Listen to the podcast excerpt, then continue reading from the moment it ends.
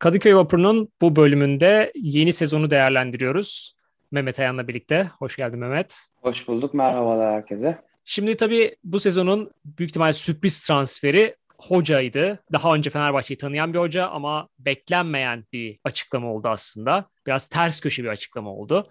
Ee, az çok böyle Pereira'nın ağzından açıklamalar Türk basına yansımıştı ama hiç böyle bir Fenerbahçe'nin gündeminde değil gibiydi. Bir anda öyle bir şey ortaya çıktı. O ilk açıklandığı andan itibaren neler düşündün? Oradan başlayabiliriz. Pereira herhalde Fenerbahçe'nin ismi geçen hocalar arasında en ters köşe olan isim oldu. Çünkü hiç ismi geçmemişti. Ee, senin de söylediğin gibi. Orada tabii yani Vitor Pereira'nın bizde daha öncekinde kalan etkisi böyle işte korkunç yok kesinlikle gelmesin gibi bir etkisi yoktu Fenerbahçe'de ama açıklanış tarzıyla ve oradaki süreç yönetimindeki yanlışlıklardan dolayı bence zaten hoca da maalesef 1-0 yenik başladı sürece. Ee, yoksa e, işte başkan özellikle belki bu süreçle ilgili veya Vitor Pereira ismini aklımıza getirebilseydi hani şöyle bir mantık oluşturmuş olabilir sonuçta yönetim. Der ki e, Türkiye'de çalışmış. Yani bu Türkiye'de çalışmış derken üç büyüklerin tamamında diye düşünelim yerli olmayan ve Türkiye veya dışarıda şampiyonluk yaşamış hoca diye bir filtre yapsaydı zaten sayı azalıyordu. Bize bununla ilgili ipuçları verebilirdi başkan ama işte Bielsa e, kalibresinde lafı geçti. Bir, belki şeyden yola çıkılabilir. Portekiz ya da Alman ekolü gibi bir söylemi vardı. Ama işte o insanlardaki e, işte Bielsa ekolü denmesi bence beklentiyi çok yükseltmişti. O yüzden ben e, Pereira'nın açıklanmasına çok şaşırdım.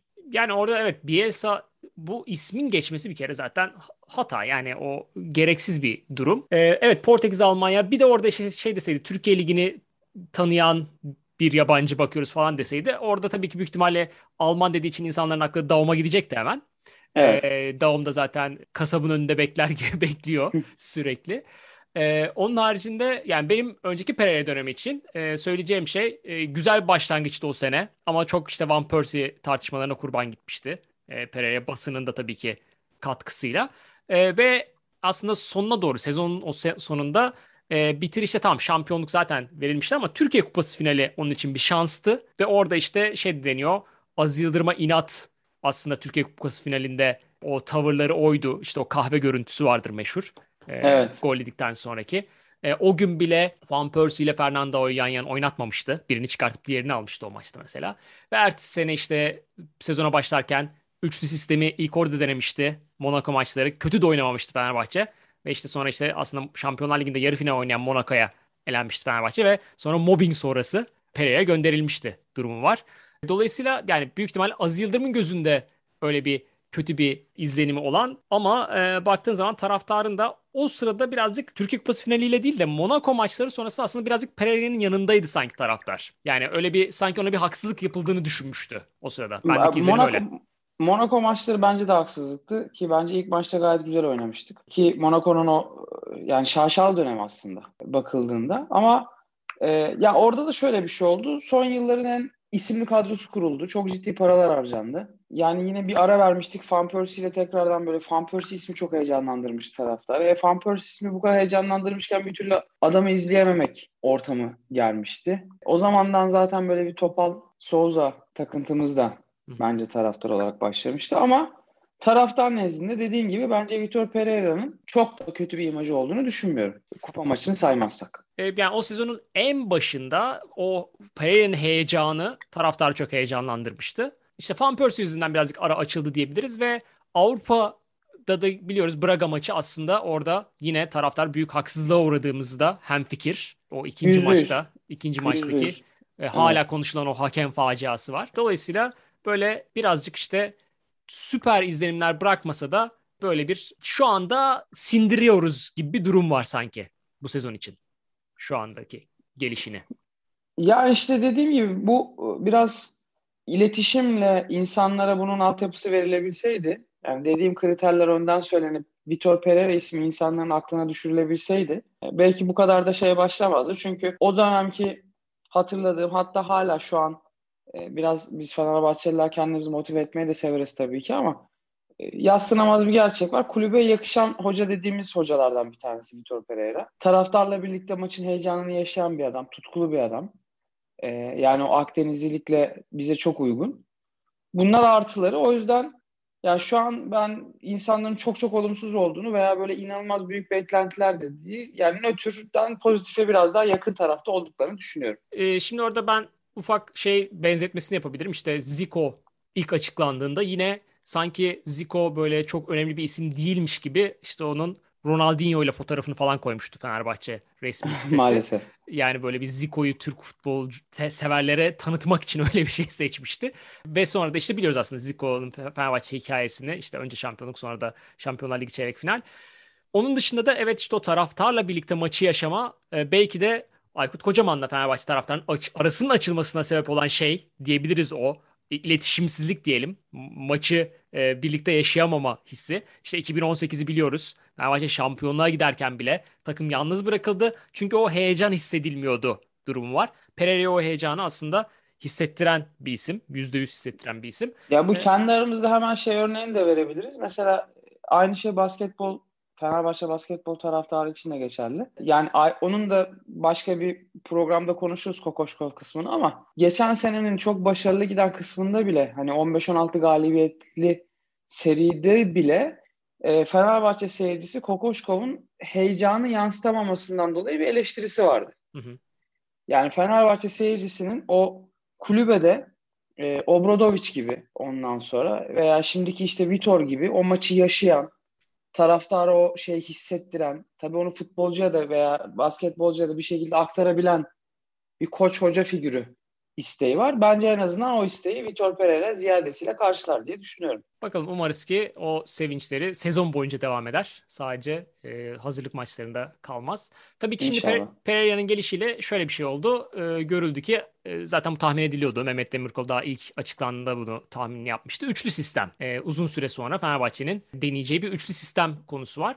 E, ben orada hemen e, ufak geçmiş olarak şöyle bir hatırlatma yapabilirim. İşte e, zamanında Hiddink geldiğinde e, bu üçlü sistemi e, denemiş ve o sene işte çok büyük felaketlerle başlamıştı maalesef Fenerbahçe. İşte Kadıköy'deki e, en büyük yeniliği Aydın 6 birlik maç. E, tabii evet. ki o, o zamanki e, defansa baktım şöyle bir Ahmet Supiler, işte tu, Turan var, işte e, Yakoçevis var, bir de Müjdat Yetkiner var. E, sonraki aslında belki çok e, böyle bir unutuluyor ama Mustafa Denizli de üçlü sistemle şampiyon olmuştu aslında. 2000-2001 e, o sene Fenerbahçe üçlü defans oynuyordu.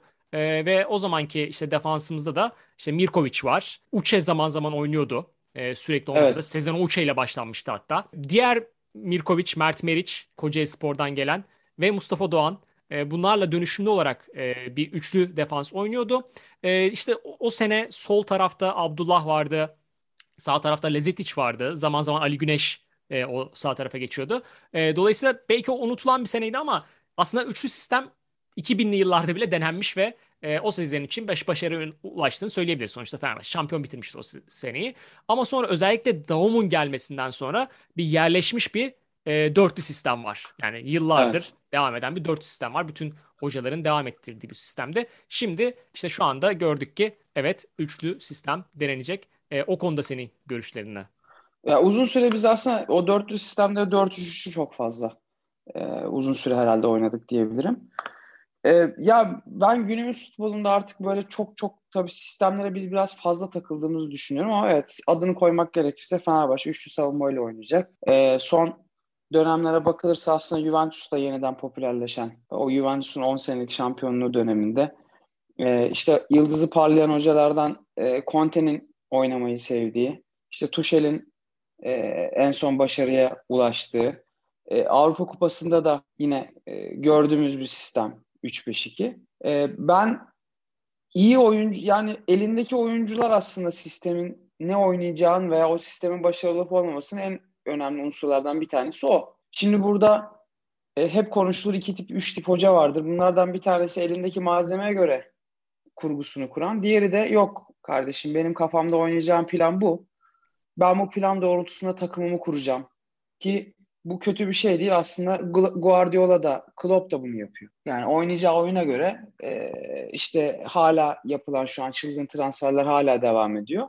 Bunlar çok kötü şeyler değil. Fenerbahçe biraz bundan arasında kaldı gibi oldu. Çünkü Pereira ben üçlü sistemle oynayacağım diye gelip ama e, elindeki hamur ona ne kadar uyuyor veya transfer noktasında Fenerbahçe ona ne kadar yardımcı olabilecek onu zaman gösterecek.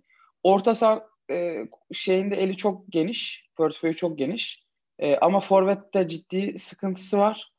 E, stoperleri de şu an elimizde iyi stoperler olmasına rağmen o üçlü savunmaya uyacak stoperler değil. Orta sahada da yine aynı şekilde orta sahanın en kritik elemanlarından bir tanesi o kanat adamları. Hı hı.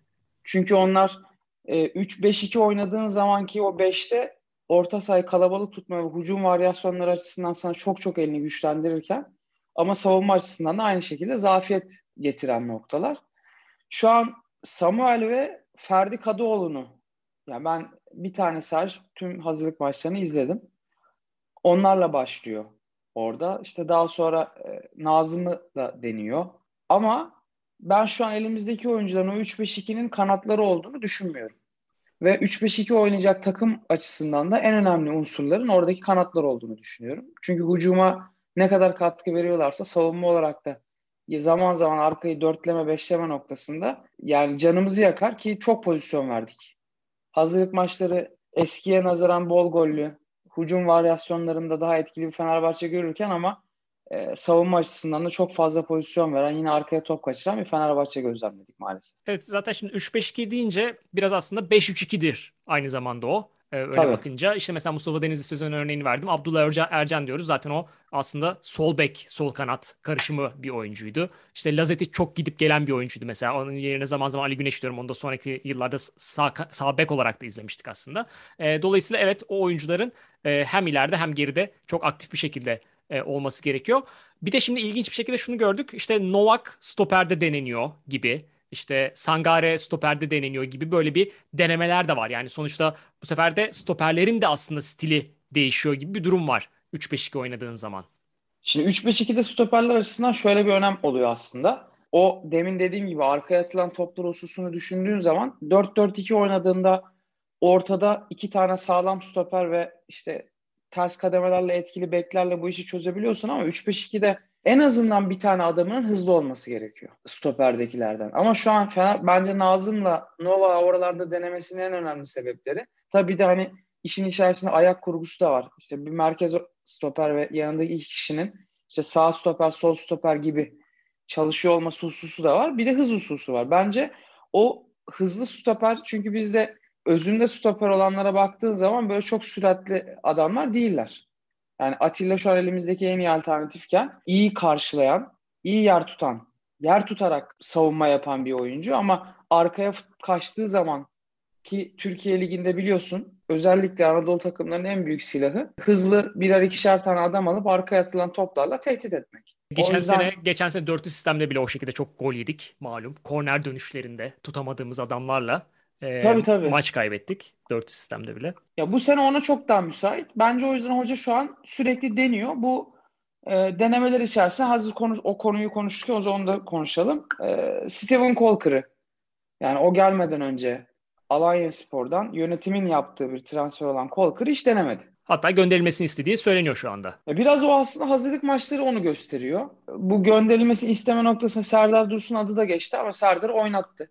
Hı hı. E, hemen hemen her maçta ya direkt onunla başladı ya sonradan oyuna soktu. Ama Colker'ı kesinlikle düşünmediği imajını bence zaten hiç oynatmayarak veriyor. Şu an geçen sene çok da tercih edilmeyen Tisserand sanki hocanın aklında daha varmış gibi e, duruyor. O yüzden şu an stoperde bence gidecek isimler illaki var ve e, hocanın oraya transfer istediğini de düşünüyorum. E, orada tabii büyük isim olarak işte bir Kolasinac ismi konuşuluyor şu anda. Tabii o bilmiyoruz gelir mi gelmez mi gerçekten.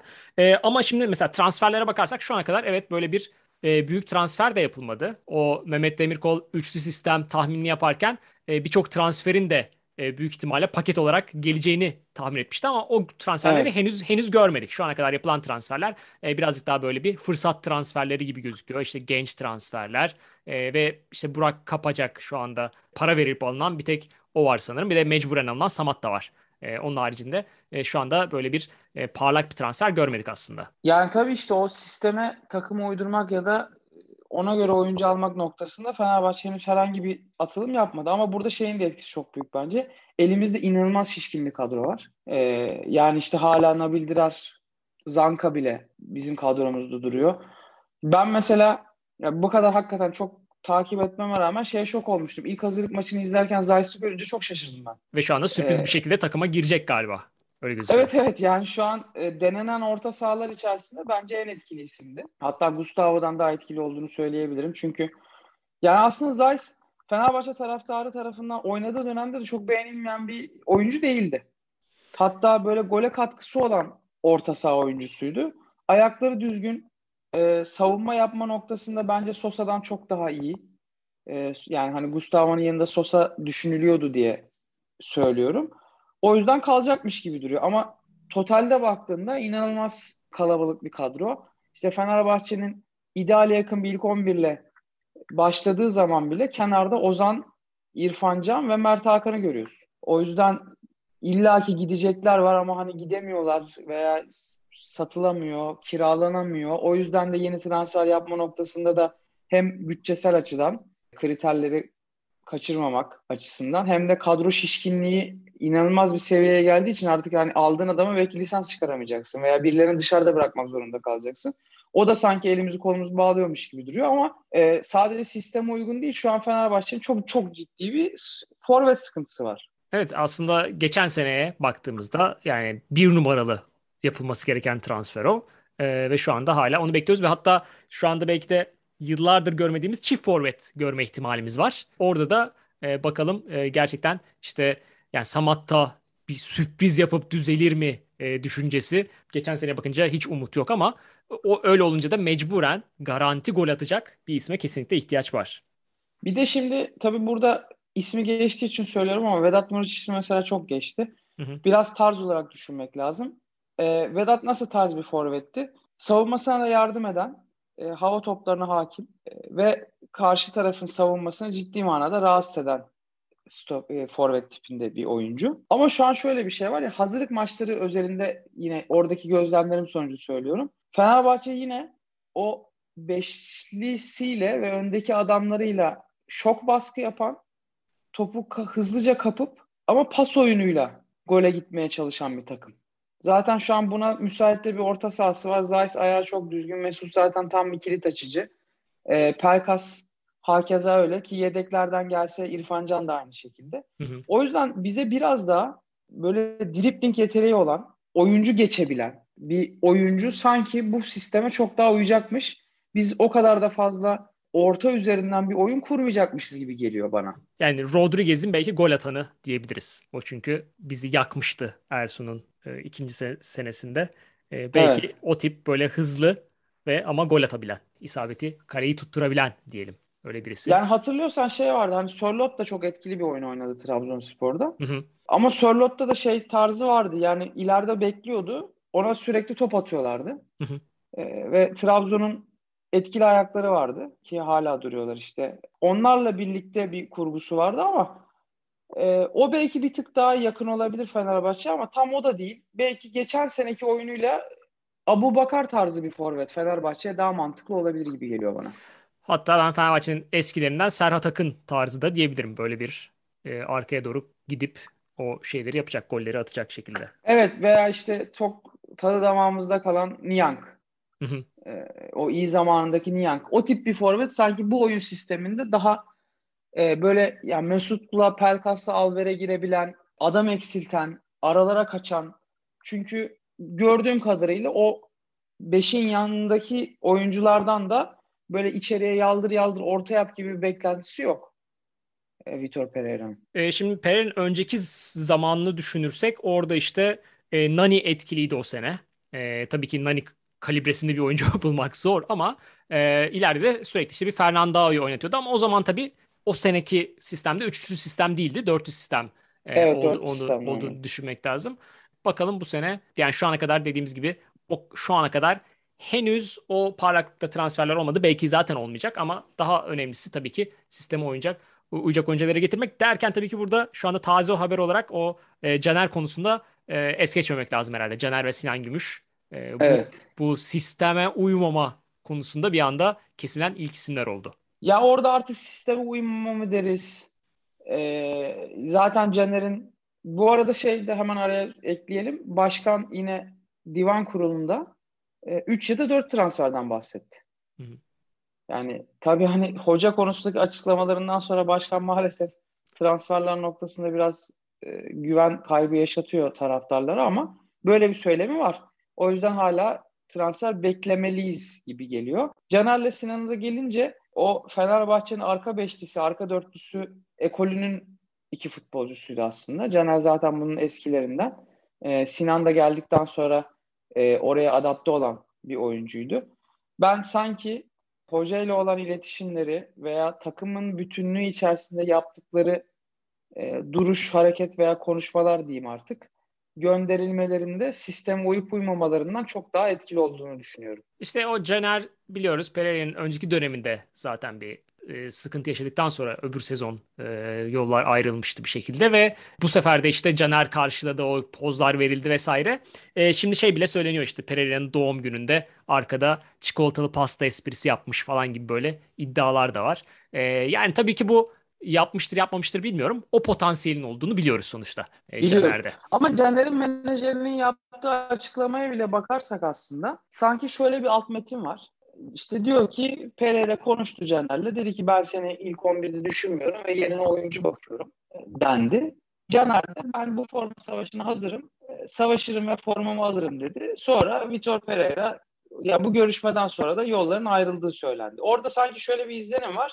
Ee, eğer Vitor Pereira şöyle düşündüyse yok sen e, burada bu forma savaşına girip de yedek beklediğin zaman ciddi ciddi bu takımı e, karıştıracak potansiyele sahip olduğunu yedekte beklemeni istemiyorum gibi bir e, izlenim aldım. Çok da yanlış olduğunu düşünmüyorum. Zaten Caner'i de tanıdığı için önceden e, bunu e, öngörmüş olabilir. O oradaki e, yedekte bekleyen Caner'in sıkıntı yaratacağını öngörmüş e, olabilir. E, şimdi ben tabii bu kadroya baktığımda hala bizde mi bilmiyorum ama transfer markete göre Allah yer de hala bizde gözüküyor. E, bilmiyorum şu an kadroda herhangi bir şekilde e, gördün mü sen hiç şeylerde hazırlık Yok yok hayır. Hayır. hayır.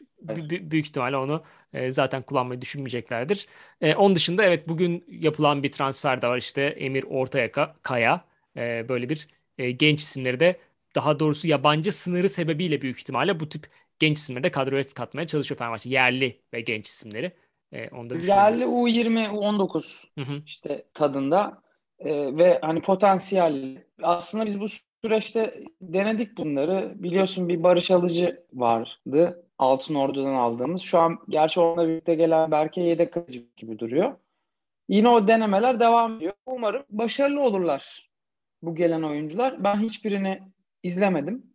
Ee, çok bir fikrim de yok ama tabii bu tip transferler çok yanlış transferler değil. Bunlar bütçeyi yormayan, yerli kontenjanında kullanılabilecek ee, ve hani gerçekten birisi o potansiyelleri olduğu söyleniyor bu alanın oyuncuların. Çok ciddi Fenerbahçe maddi olarak da katkı yapabilecek oyuncular. İşte bunun yani yerli yabancı karışık örneği Elif Elmas. Bence Fenerbahçe hala e, oradaki şeyi devam ettirme gibi bir gayesi var yönetimin gibi geliyor bana. Evet. E ben açıkçası Elif Elmas'ta hiçbir zaman o satıldığı paradaki performansını hiçbir zaman hissetmediğimi açıkça söyleyebilirim yani. Evet iyi, iyi kalitesi olan bir oyuncuydu ama e, gerçekten güzel bir fiyata e, sattığımızı düşünüyorum. O gördüğümüz en azından gördüğümüz Elif'in üzerinde bir fiyattı o sanki. Tabii tabii tabii. Yani o Gerçi ama şöyle de bir şey var. Yani Avrupa piyasasında rakamlar artık öyle bir seviyeye geldi ki biz hala o eski 2000'lerin başındaki rakamlarla düşündüğümüzde çok çok yüksek rakamlar ama yani böyle 80 90 100 milyon euroların havada uçuştuğu bir Avrupa piyasasında aslında ya iyi potansiyel de var hadi alalım denecek oyunculara verilen paralardan biriyle alındı. Yani bize göre büyük bir rakamdı bence Türkiye Ligi'ne göre. Hı hı. Ee, ama genel Avrupa şeyine düşündüğün zaman potansiyelli, milli takımda iyi oynayan, e, işte güçlü, oyunun iki yönünü de oynayabilen ve geliştirilmeye açık bir oyuncu olarak ki hani alıp e, Vedat'tan da farklı oldu bu arada. Yani ciddi ciddi de süre alıyor. Evet, evet orada oynamaya devam ediyor. Hatta milli takımda da fena değildi Euro turnuvasında. Evet, ee, arada Euro turnuva, turnuvada da fena değildi ve hani gördüğüm turnuvada gördüğüm kadarıyla fiziğini iyice geliştirmiş. Hı hı. İtalyan öyle de bir şey sağlamış. Şu an çok daha güçlü. Ki Fenerbahçe ilk geldiğinde bile böyle hani o kolay yıkılmayan şeyi vardı. ayakları yere sağlam basan havası vardı. Şu an çok daha güçlü e, duruyor. İşte yani keşke hep o tip transferleri yakalayabilsek bir şekilde. Evet şimdi sen o yüksek transferler demişken bugün olan bir şey de Inter'den Chelsea'ye Lukaku 115 milyon euro deniyor mesela. Bu, bu rakamlar e, bırak Türkiye'den birisinin gitmesini yani Avrupa'da bile çok yüksek rakamlardı. Zamanında o Zidane'ların rekorları falan tabii, tabii. bunun yanında çok komik kalıyor. E, şu anda evet o piyasa biraz e, çıldırmış durumda. Zaten kulüpleri de bir yandan da batırıyor. Yani Barcelona bile şu an Messi'yi tutacak bütçeleri e, olmayacak duruma gel, gelmiş bir takımdan bahsediyoruz. Dünyanın bir süre domine etmiş takımı şu an bu halde. Yani Erik Haaland için 170 milyon euro konuşuldu. E, Haaland'ın kendisi de şey açıklaması yaptı. Bir insana 170 milyon euro verilmesi bana çok korkunç geliyor gibi bir açıklama yaptı. E, işte Mbappe'yi, Neymar'ı biliyoruz zaten. Biri 300 küsür, biri 200 küsür olması lazım. Gerçi o e, Paris Saint Germain Katarlı sahipleriyle birlikte onlar yani transferin dışında Avrupa piyasasının dışında acayip hareketler yapıyorlar ama e, dediğin gibi şu an işte 100 milyon eurolar artık Avrupa'da çok çok uçuk rakamlar değil. Hani Lukaku'nun da aslında ilginç bir serüveni var. Evet Chelsea'den oraya tekrar Chelsea'ye gibi böyle bir e, ilginç bir durum oldu onun da. Şimdi belki bir Avrupa maçımıza değinebiliriz. Yani lig başladıktan hemen o hafta olacak bir maç. E, zaten ligin başlamasına da az kaldı. E, 15 Ağustos'ta ilk Adana Demirspor maçıyla başlayacak. Yani şu anda tabii rakip aslında net belli değil. Nefçi Bakü Helsinki galibi. Helsinki olacak gibi duruyor ama belli olmaz tabii ki Avrupa maçları Galatasaray'ın yaşadığını görüyoruz şu anda. Oradaki düşüncen ne bu iki takım hakkında? Yani Bakü, e, Nefçi Bakü ya da Helsinki. Var mı bir yorumun? İsim olarak tabii ki korkutmayan rakipler. Hı hı. 2-2 bitti ilk maçları. Kendi aralarındaki maçları. Ee, yani biz şu an bu turu geçeriz diye düşünüyorum ama dediğim gibi bir yandan da Galatasaray sadece Galatasaray değil yani Galatasaray, Trabzon'u e, hepsini birlikte düşündüğümüz zaman e, maalesef Türk futbolunda çok ciddi bir e, düşüş var. Her türlü sürpriz olabilir ama şu an bu, bunların tamamı içerisinde düşündüğünüz zaman bu sürprizi en kaldırmayacak camia da Fenerbahçe gibi duruyor. E, yani zaten son e, Avrupa'daki son 5 galibiyeti Sivas almış. Öyle bir durum var. E, Sivas sağ olsun sadece ülke puanını e, getiren bir takım e, şu an şu anda. Ya Fenerbahçe'de aslında baktığın zaman küme düşeceği sezon bile Avrupa Ligi'nde gruptan çıkmıştı. Neredeyse küme evet. düşeceğimiz sezonda. E, dolayısıyla yani ben şey olarak umutluyum. Yani böyle bir sanki Avrupa'da çok eskilerdeki o en kötü hallerimiz yok diye düşünüyorum ben. E, Pereira'da az çok o işte Braga maçına kadar ki performansını düşününce e, hatta Monaco maçlarındaki performansını düşününce Avrupa'da e, yani orayı oynayabilen birisi diye düşünüyorum ben. Dağıma yani nazaran izleme, daha izleme iyi. Fırsatın, izleme fırsatın olduğunu bilmiyorum ama Dinamo Kiev maçı ben o maçı özellikle çok e, yani heyecanla bekledim. Çünkü bize bir şeyleri gösterebilecek en net maçlardan bir tanesi Dinamo Kiev maçıydı. Hı hı. E, işte 10 tane oyuncusunun e, Ukrayna milli takımında olan geçen senenin şampiyonu. E, gerçi Lucescu sağlık sebepleriyle maça gelemedi ama Ukrayna'nın şu an flash ekibi. Bence iyi oyun oynadığımızı düşünüyorum o maçta. Hı hı. Ve o, o maç üzerindeki oyunla ki bence hani Avrupa maçımıza kadar o, o oyunun da biraz daha üstüne çıkarız. Şey biraz biliyorsun e, futbolda sezon öncesindeki o yüklemenin sahaya yansımasının sürmesi gibi bir süreç var. Şu an çok ciddi idman yiyorlar. O yorgunluklarla birlikte hazırlık maçına çıkıyorlar ama lig şeyine artık moduna girdikleri andaki performans da tabii daha farklı oluyor. Gerçek maç oynamaya başladıklarında. Ben açıkçası turu geçeceğimizi düşünüyorum. Evet, böylece e, umarım ki o şey yani en son yaşadığımız bir Vardar var, faciası vardı. Öyle bir şey olmadan e, bu sene Avrupa Ligi'nde en azından e, Avrupa maçlarını izleme şansımız olur diye umuyorum. E, fikstüre şöyle bir kısaca bakarsak yani Adana deplasmanıyla başlıyor ve işte sürpriz transferleri olan bir takım. Belhanda, Balotelli gibi böyle ilginç e, transferler yaptılar. İşte bir Beşiktaş maçında şimdi Balotelli şimdiden kendini gösterdi hakemlere çıkışması vesaire. E, ilginç bir maçla başlıyoruz. E, o konuda varsa bir yorumun ilk maç hakkında. Aslında Adana Demirspor'un yani ligin sürpriz ekibi olmasının dışında bence Adana deplasmanı başlı başına bir konu. Hı hı. Türkiye'de tarihin en sıcak e, günlerini ardı ardına yaşarken Adana deplasmanı sıcaklık açısından düşündüğünde aslında en gitmek istemeyeceğin yerdir muhtemelen. E, bence öyle bir dezavantajımız var. Fenerbahçe'nin ilk üç maçın iki tanesi ligin yeni ekipleri. Adana, Adana Demirspor ve Altay. İkisiyle de deplasmanda oynayacağız. E, Altay'da da tabii hani yıllardır buraya dönmeyi bekleyen bir takım. E, zaten hani İzmirlilerin hep bir Süper Lig özlemi var. Çok aradayım bu iki maçla ilgili. Çünkü bazen bu tip takımlar form tutmadan oynamak e, daha iyi olabiliyor. İlerleyen haftalarda daha form tutup can yakıcı hale gelebiliyorlar. Ben Adana Demirspor'la başlamanın dediğim gibi takım özelinde değil ama sıcaklık özelinde Fenerbahçe için olumsuz olabileceğini düşünüyorum. Yani ben şöyle bir son 20 seneyi yokladığımda kendi kafamda deplasmandaki ilk maçlarda böyle bir galibiyetimiz çok sınırlıdır diye hatırlıyorum. Ee, yine Mustafa Deniz sezonunda Kocaeli deplasmanında bir 4-0'lık galibiyetle başlamıştık ama genelde böyle bir o deplasmanda dışarıda başlayınca bir sanki e, tökezleriz e, diye hatırlıyorum. Dolayısıyla galibiyet güzel olur. Çok öyle güzel. Bir, öyle, öyle bir galibiyetle başlamak. Sonra sonuçta hemen Kadıköy'de bir Antalya maçı olacak. Ve birazcık işte derbileri düşünürsek işte e, Trabzon ve Galatasaray ilk yarıda deplasmanda olması yine bir avantaj gibi gözüküyor. İkinci yarıda içeride oynayacak son olmak. yıllarda son yıllarda sen daha hakimsindir bence bu konuya istatistik olarak benden daha iyi biliyorsun bu işleri. Ee, bizim hep genelde iki maç içeride oluyordu diye hatırlıyorum son yıllarda. Evet işte çünkü hep bir fikstür açıklandığına bakıyordum. Genelde bizim bu derbilerin ikisi ilk yarıda oluyordu içeride. Daha sonra biri dışarıda oluyordu. Bu sene ikisi dışarıda, biri içeride olmuş. Bence o bakımdan güzel. Hatta haftaları da güzel. Yani işte Trabzon'la başlıyoruz. İlk derbi Trabzon dersek 9. haftada. Yani 9. hafta demek artık zaten hani takım neyse ortaya çıkmış yani şampiyonluk iddiamız varsa e, öyle bir şey olacaksa artık takımın net bir şekilde oyununun belli olduğu, ilk 11'inin belli olduğu, e, ne oynadığının veya takımın nereye gittiğinin belli olduğu haftalar. O yüzden ben e, fikstürün derbi kısmını beğendim açıkçası. E, bence de yani zaten şöyle düşünelim yani ilk yarıda o deplasmanları kaybetsem bile ikinci yarıda onların içeride olması büyük avantaj. Sonuçta artık seyirci de olacak diye düşünürsek e, ve seyircinin de umarız ki işte Pereira ile bu havayı yakalayacağını düşünürsek e, şampiyona giden bir Fenerbahçe için o maçları ikinci yarı içeride oynamak güzel bir şey. E, ve şey de düşünüyorum Beşiktaş maçı evet sondan 3. hafta deplasman ama artık oralarda e, işte yine böyle eski sezonlara gönderme yaparsak e, işte e, 2004'teki e, Davumlu İnönü'nde kazanılan maç var. Sonra 2007'de Zico'yla yine İnönü'nde kazanılan maç var. Oraya geldiğinde deplasman artık onu kazanıyorsun o havaya girdikten sonra. Ama işte Trabzon ve Galatasaray o aradaki ikinci yarının ortalarındaki derbilerin içeride olması e, avantaj gibi gözüküyor kağıt üzerinde. Biz ilk yayınımızda konuşmuştuk.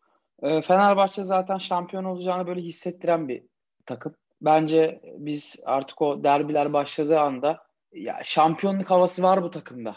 İyi deriz inşallah diye düşünüyorum. Zaten o havayı bize verirse Fenerbahçe ilk 8-9 haftada e, ben oradan sonra derbilerinde problem olacağını düşünmüyorum ama şampiyonlukla birlikte e, Fenerbahçe'nin derbilerdeki o üstünlüğü ne olursa şartlar ne olursa olsun o derbilerde iyi oynayan ve kazanan Fenerbahçe'de bu sene geri görmek istiyorum. E, yani şöyle geçen seneye baktığımız zaman umarız ki ev sahibi ya da Kadıköy performansımız iyileşir. E, geçen seneki o 6 yenilginin ardından tarihteki evet. en çok yenilginin ardından.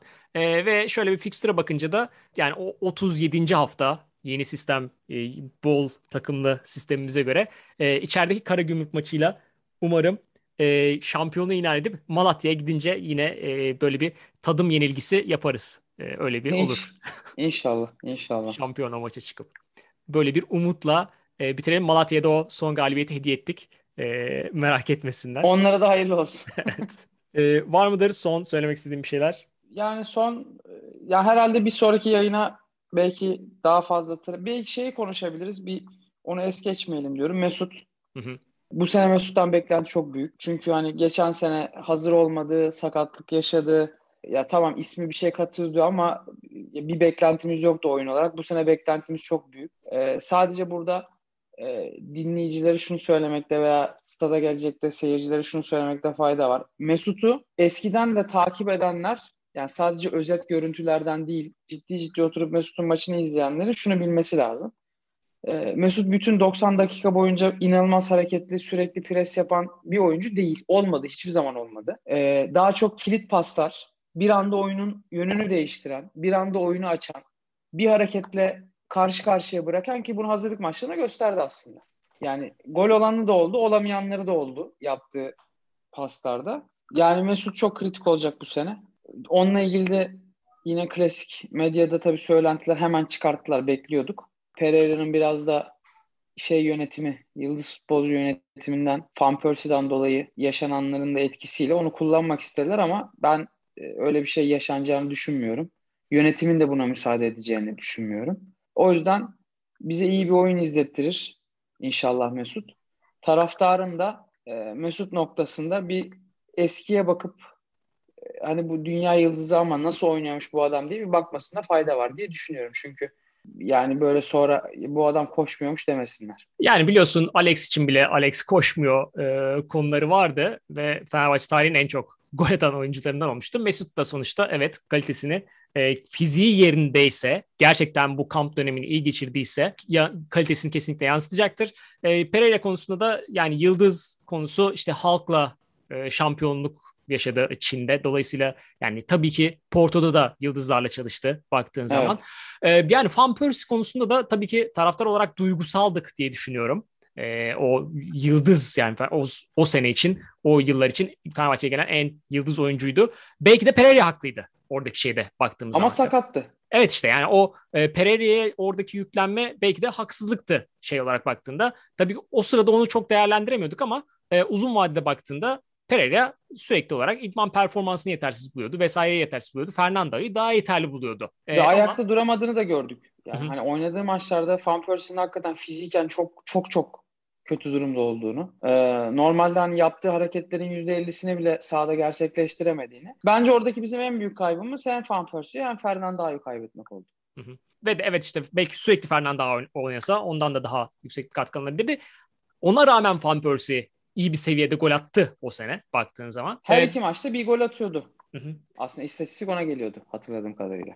Ve e, dolayısıyla şu anda da Mesut eğer ki istenen idman performansını yakalarsa e, ben e, Pereira'nın onu ideal bir şekilde kullanacağını e, düşünüyorum. İnşallah temennimiz o yönde. E, böylece yeni sezonu değerlendirmiş olduk. Şu ana kadar yapılan transferler, Pereira'nın üçlü sistemi, şöyle bir fikstüre de e, bakış attık. Ve 15 Ağustos'ta Adana Demirspor, Adana deplasmanıyla e, bir başlangıç yapıyoruz. Ligin flash transferleri olan takımıyla.